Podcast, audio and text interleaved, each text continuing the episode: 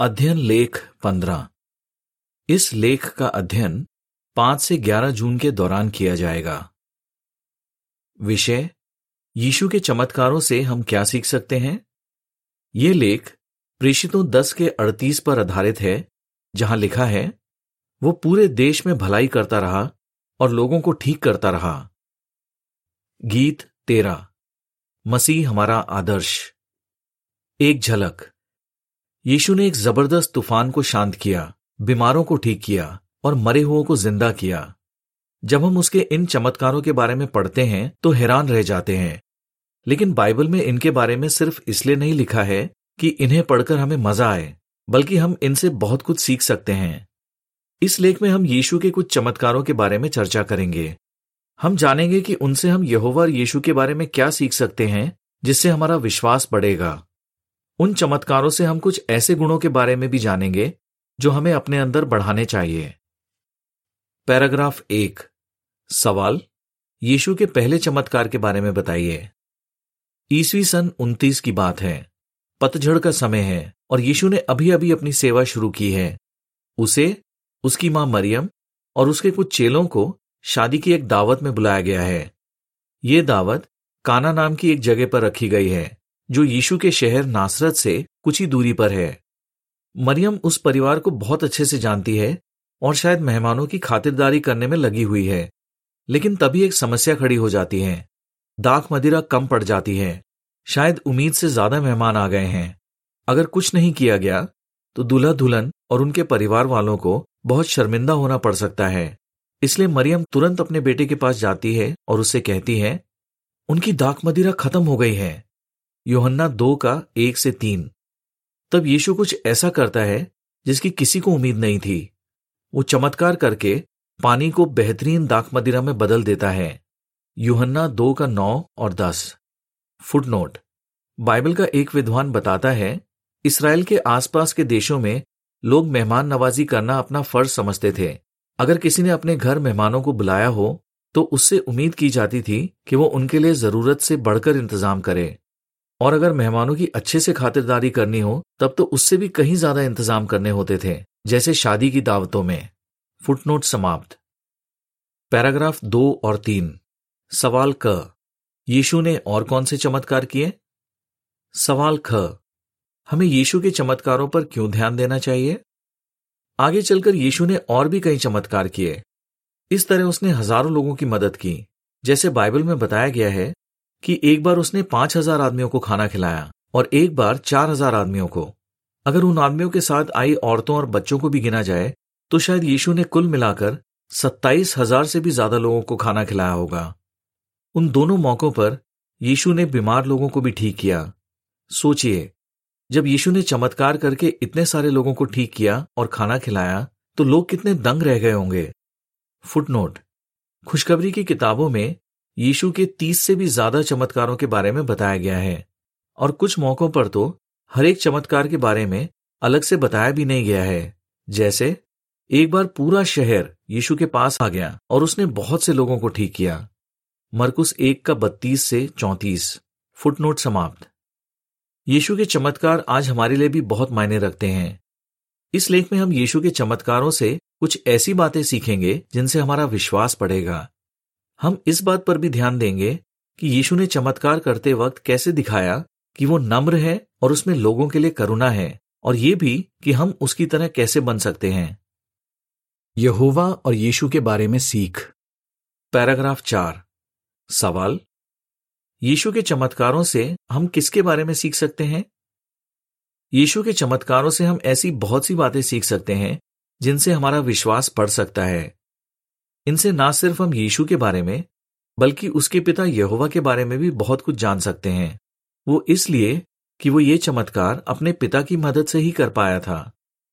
प्रेषितों दस के अड़तीस में लिखा है, परमेश्वर ने पवित्र शक्ति से उसका अभिषेक किया और उसे ताकत दी, और वो पूरे देश में भलाई करता रहा और शैतान के सताए हुओं को ठीक करता रहा, क्योंकि परमेश्वर उसके साथ था। ये भी याद रखिए कि यीशु हूबहू अपने पिता की तरह है, इसलिए उसने जो कहा या किया और जो चमत्कार किए उनसे हम जान सकते हैं कि यहोवा किस तरह सोचता है या कैसा महसूस करता है। आइए ऐसी तीन बातों पर ध्यान दें जो हम यीशु के चमत्कारों से सीख सकते हैं। पैराग्राफ पांच, सवाल, यीशु ने किस वजह से चमत्कार किए?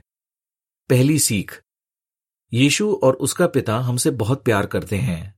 जब यीशु धरती पर था तो उसके कामों से पता चला कि वो लोगों से कितना प्यार करता है।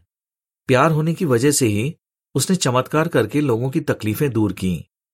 एक बार दो अंधे आदमी मदद के लिए जोर जोर से यीशु को पुकारने लगे।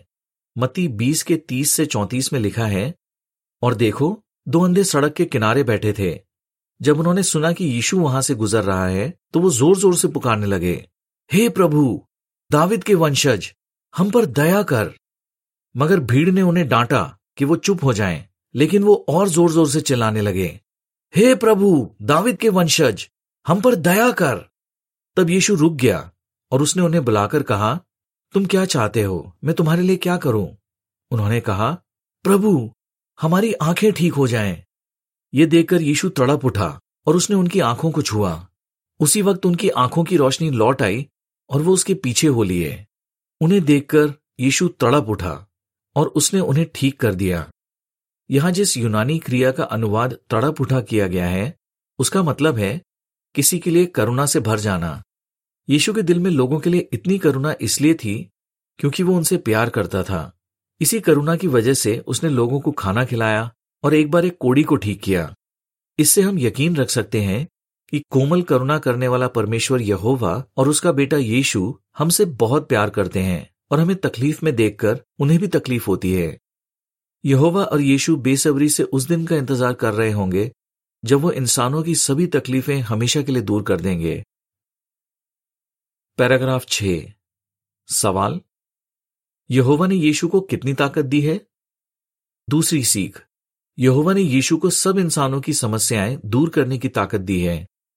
यीशु ने जो चमत्कार किए उनसे पता चलता है कि वो ऐसी मुश्किलें भी दूर कर सकता है जिन्हें इंसान खुद दूर नहीं कर सकता। जैसे उसके पास इतनी ताकत है कि वो बीमारी और मौत को हमेशा के लिए खत्म कर सकता है, यहां तक कि वो पाप को भी पूरी तरह मिटा सकता है जो सारी समस्याओं की जड़ है। उसने चमत्कार करके दिखाया कि वो हर तरह की बीमारी दूर कर सकता है और जिनकी मौत हो गई है उन्हें भी जिंदा कर सकता है। उसके पास आंधी तूफान को भी काबू में करने की ताकत है और उसके सामने दुष्ट स्वर्गदूत भी नहीं टिक सकते। ये देखकर हमारा कितना हौसला बढ़ता है कि यहोवा ने अपने बेटे को इतना कुछ करने की ताकत दी है। पैराग्राफ सात और आठ, सवाल क, यीशु के चमत्कारों से हमें किस बात का यकीन हो जाता है? सवाल ख, आप नई दुनिया में कौन सा चमत्कार देखने के लिए बेताब हैं? तीसरी सीख, हम पूरा यकीन रख सकते हैं कि परमेश्वर ने अपने राज में जो आशीषें देने का वादा किया है वो हमें जरूर मिलेंगी। धरती पर रहते वक्त यीशु ने जो चमत्कार किए थे उनसे पता चलता है कि भविष्य में वो एक राजा के तौर पर और भी बड़े पैमाने पर ये सब करेगा। जरा सोचिए उस वक्त कैसा माहौल होगा, हम सबकी सेहत अच्छी होगी क्योंकि यीशु हर तरह की बीमारी और शारीरिक कमजोरी दूर कर देगा। फिर कोई भूखे पेट नहीं सोएगा और ना ही किसी को प्राकृतिक विपत्तियों की मार सहनी पड़ेगी। हमारे अपने जो स्मारक कब्रों में हैं उनसे हम दोबारा मिल पाएंगे। यूहन्ना पांच का अट्ठाईस और उनतीस। आप नई दुनिया में कौन सा चमत्कार देखने के लिए बेताब हैं? जब यीशु ने चमत्कार किए तो उसने दिखाया कि वो कितना नम्र है और उसमें लोगों के लिए कितनी करुणा है। ये ऐसे गुण हैं जो हम सभी को अपने अंदर बढ़ाने चाहिए। आइए उसके दो चमत्कारों पर गौर करें। सबसे पहले हम उस चमत्कार पर गौर करेंगे जो उसने काना में शादी की दावत में किया था। नम्र होना सीखें। पैराग्राफ नौ, सवाल, यीशु ने शादी की दावत में चमत्कार क्यों किया?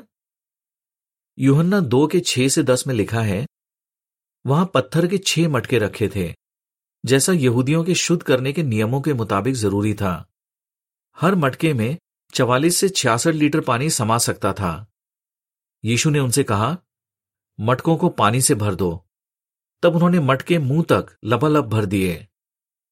फिर उसने कहा, अब इसमें से थोड़ा लेकर दावत की देखरेख करने वाले के पास ले जाओ। तब वो ले गए। दावत की देखरेख करने वाले ने वो पानी चखा जो अब दाख मदिरा में बदल चुका था, मगर वो नहीं जानता था कि ये मदिरा कहां से आए, जबकि सेवा करने वाले जानते थे जिन्होंने मटके से पानी लिया था।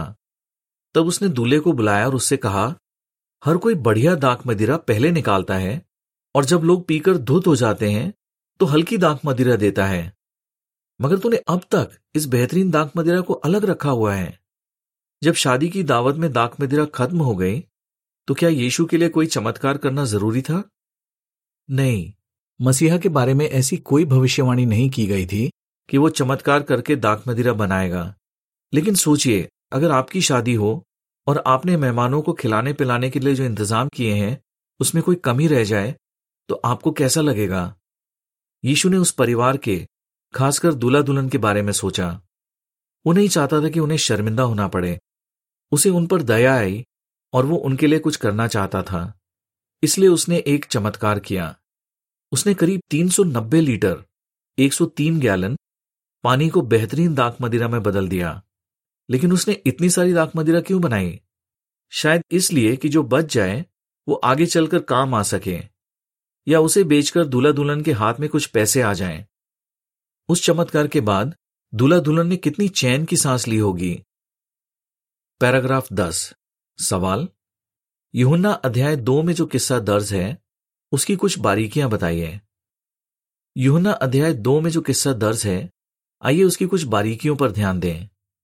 क्या आपने गौर किया कि पत्थर के उन मटकों को यीशु ने खुद पानी से नहीं भरा? इसके बजाय उसने सेवकों से ऐसा करने के लिए कहा ताकि लोगों का ध्यान उसकी तरफ न जाए। आयत छह और सात। और पानी को दाख मदिरा में बदलने के बाद वो खुद उसे लेकर दावत की देखरेख करने वाले के पास नहीं गया, बल्कि उसने सेवकों को भेजा। आयत आठ। और उसने दाख मदिरा का प्याला लेकर सब मेहमानों के सामने ये डींगे नहीं मारी, जरा पीकर तो देखो, मैंने बनाई है अभी अभी। पैराग्राफ ग्यारह, सवाल, हम यीशु के चमत्कार से क्या सीख सकते हैं? यीशु के इस चमत्कार से हम क्या सीख सकते हैं? यही कि हमें नम्र होना चाहिए। यीशु ने अपने इस चमत्कार के बारे में शेखी नहीं मारी। असल में उसने जो भी काम किए उनके बारे में कभी भी शेखी नहीं मारी। इसके बजाय वो नम्र था। वो जो भी करता था उसका सारा श्रेय और महिमा अपने पिता को देता था। हमें भी यीशु की तरह नम्र रहना चाहिए और अपनी कामयाबियों के बारे में डींगे नहीं मारनी चाहिए। हम यहोवा और उसके लोगों के लिए जो भी करते हैं उसके बारे में शेखी मारने के बजाय आइए हम इस बात पर गर्व करें कि हमें इतने महान परमेश्वर की सेवा करने का सम्मान मिला है। आइए हम अपने कामों का श्रेय हमेशा यहोवा को दें, क्योंकि उसकी मदद के बिना तो हम कुछ भी नहीं कर सकते। पैराग्राफ दस और ग्यारह से जुड़ी तस्वीर के बारे में। यीशु पीछे खड़ा हुआ है और दूल्हा दुल्हन और उनके मेहमान बेहतरीन दाख मदिरा का मजा ले रहे हैं। चित्र शीर्षक, यीशु की तरह बनिए, अपनी कामयाबियों के बारे में डींगे मत मारिए। पैराग्राफ बारह, सवाल, हम और कैसे यीशु की तरह नम्र हो सकते हैं? एक उदाहरण देकर समझाइए। यीशु की तरह नम्र होने का एक और तरीका है। जरा कल्पना कीजिए, एक जवान सहायक सेवक को पहली बार जनभाषण देना है। एक प्राचीन उसके साथ काफी समय बिताता है और भाषण तैयार करने में उसकी मदद करता है। इस वजह से वो सहायक सेवक बहुत बढ़िया भाषण देता है और मंडली में सभी को बहुत अच्छा लगता है। सभा के बाद कोई उस प्राचीन के पास आकर कहता है, उस भाई ने कितना बढ़िया भाषण दिया, है ना? अब क्या प्राचीन को यह कहना चाहिए, हाँ, पर मुझे उसकी बहुत मदद करनी पड़ी? या उसे नम्र होना चाहिए और कुछ ऐसा कहना चाहिए, सही में उसने बहुत अच्छा भाषण दिया, मजा आ गया। जब हम नम्र होते हैं तो हमने दूसरों के लिए जो भले काम किए हैं उनका श्रेय हम खुद नहीं लेते। हमें ये जानकर खुशी होती है कि हम दूसरों के लिए जो करते हैं उसे यहोवा देखता है और वो उसकी कदर करता है। सच में, जब हम यीशु की तरह नम्र रहते हैं तो इससे यहोवा खुश होता है। करुणा करना सीखें। पैराग्राफ तेरह, सवाल, नाइन शहर के पास यीशु क्या देखता है और फिर वो क्या करता है? लूका सात के ग्यारह से पंद्रह में लिखा है, कुछ ही समय बाद वो नाइन नाम के एक शहर गया। उसके चेले और एक बड़ी भीड़ उसके साथ जा रही थी। जब वो शहर के फाटक के पास पहुंचा तो देखो, लोग एक मुर्दे को ले जा रहे थे जो अपनी मां का अकेला बेटा था, और तो और वो विधवा थी। उस शहर से बड़ी तादाद में लोग उस औरत के साथ जा रहे थे। जब प्रभु की नजर उस औरत पर पड़ी तो वो तड़प उठा और उसने कहा, मत रो। तब उसने पास आकर अर्थी को छुआ और अर्थी उठाने वाले रुक गए। फिर उसने कहा, हे जवान, मैं तुझसे कहता हूं, उठ। तब वो जवान जो मर गया था उठ बैठा और बात करने लगा, और यीशु ने उसे उसकी मां को सौंप दिया। जरा इस किस्से के बारे में कल्पना करने की कोशिश कीजिए। यीशु को धरती पर सेवा करते हुए लगभग दो साल हो गए हैं। वो गलील प्रदेश के नाइन शहर जा रहा है। ये शूनेम से कुछ ही दूरी पर है, जहां करीब नौ सौ साल पहले भविष्यवक्ता एलीशा ने एक औरत के बेटे को जिंदा किया था। जैसे यीशु शहर के फाटक के पास पहुंचता है, वो देखता है कि शहर से एक अर्थी जा रही है। ये बहुत दुख की घड़ी है, क्योंकि एक विधवा के इकलौते बेटे की मौत हो गई है। मगर वो मां अकेली नहीं है, उसके साथ शहर से बड़ी तादाद में लोग जा रहे हैं। तभी यीशु अर्थी को रोकता है और उस मां के लिए ऐसा कुछ करता है जिससे उसके गम के आंसू खुशी के आंसुओं में बदल जाते हैं। उसके बेटे को जिंदा कर देता है।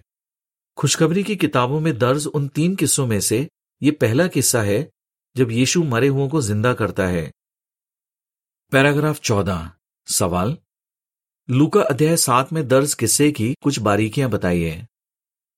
आइए लूका अध्याय सात के इस किस्से की कुछ बारीकियों पर ध्यान दें। क्या आपने गौर किया कि पहले यीशु की नजर उस मां पर पड़ी, फिर वो तड़प उठा। आयत तेरह। शायद जब यीशु ने देखा होगा कि वो मां अपने बेटे की अर्थी के साथ साथ जा रही है और कितना रो रही है, तो उसका दिल भर आया होगा। यीशु को उस मां पर सिर्फ तरस ही नहीं आया, बल्कि उसने उसके लिए कुछ किया भी, ऐसा कुछ जिससे पता चला कि उसके दिल में कितनी करुणा है।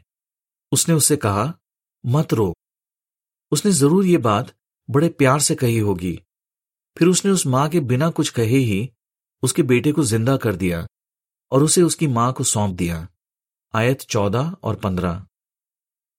पैराग्राफ पंद्रह, सवाल। हम यीशु के इस चमत्कार से क्या सीख सकते हैं? यीशु के इस चमत्कार से हम क्या सीख सकते हैं? यही कि जिनके अजीज अब नहीं रहे, हमें उन पर करुणा करनी चाहिए। माना कि हम यीशु की तरह किसी को जिंदा नहीं कर सकते, पर हम उन भाई बहनों पर थोड़ा और ध्यान दे सकते हैं जिन्होंने अपनों को खोया है। हम आगे बढ़कर उनसे ऐसी बात कह सकते हैं जिससे उन्हें तसल्ली मिले, और उनकी मदद करने के लिए हमसे जो हो सके वो कर सकते हैं। अगर हम उनसे प्यार के दो शब्द भी कहें या उनके लिए थोड़ा सा भी कुछ करें, तो इससे उनकी बहुत हिम्मत बढ़ सकती है। फुटनोट: जिनके अपने अब नहीं रहे, उन्हें तसल्ली देने के लिए आप क्या कर सकते हैं या उनसे क्या कह सकते हैं? इस बारे में कुछ सुझाव जानने के लिए दो हज़ार सोलह की प्रहरीदूर के अंक तीन में दिया लेख, जो अपनों से बिछड़ गए हैं उन्हें दिलासा दीजिए, लेख पढ़ें। फुटनोट समाप्त। पैराग्राफ सोलह, सवाल। आप उस बहन से क्या सीख सकते हैं जिसने एक मां का हौसला बढ़ाया? एक उदाहरण पर ध्यान दीजिए। कुछ साल पहले की बात है। एक दिन सभा में सब लोग गीत गा रहे थे।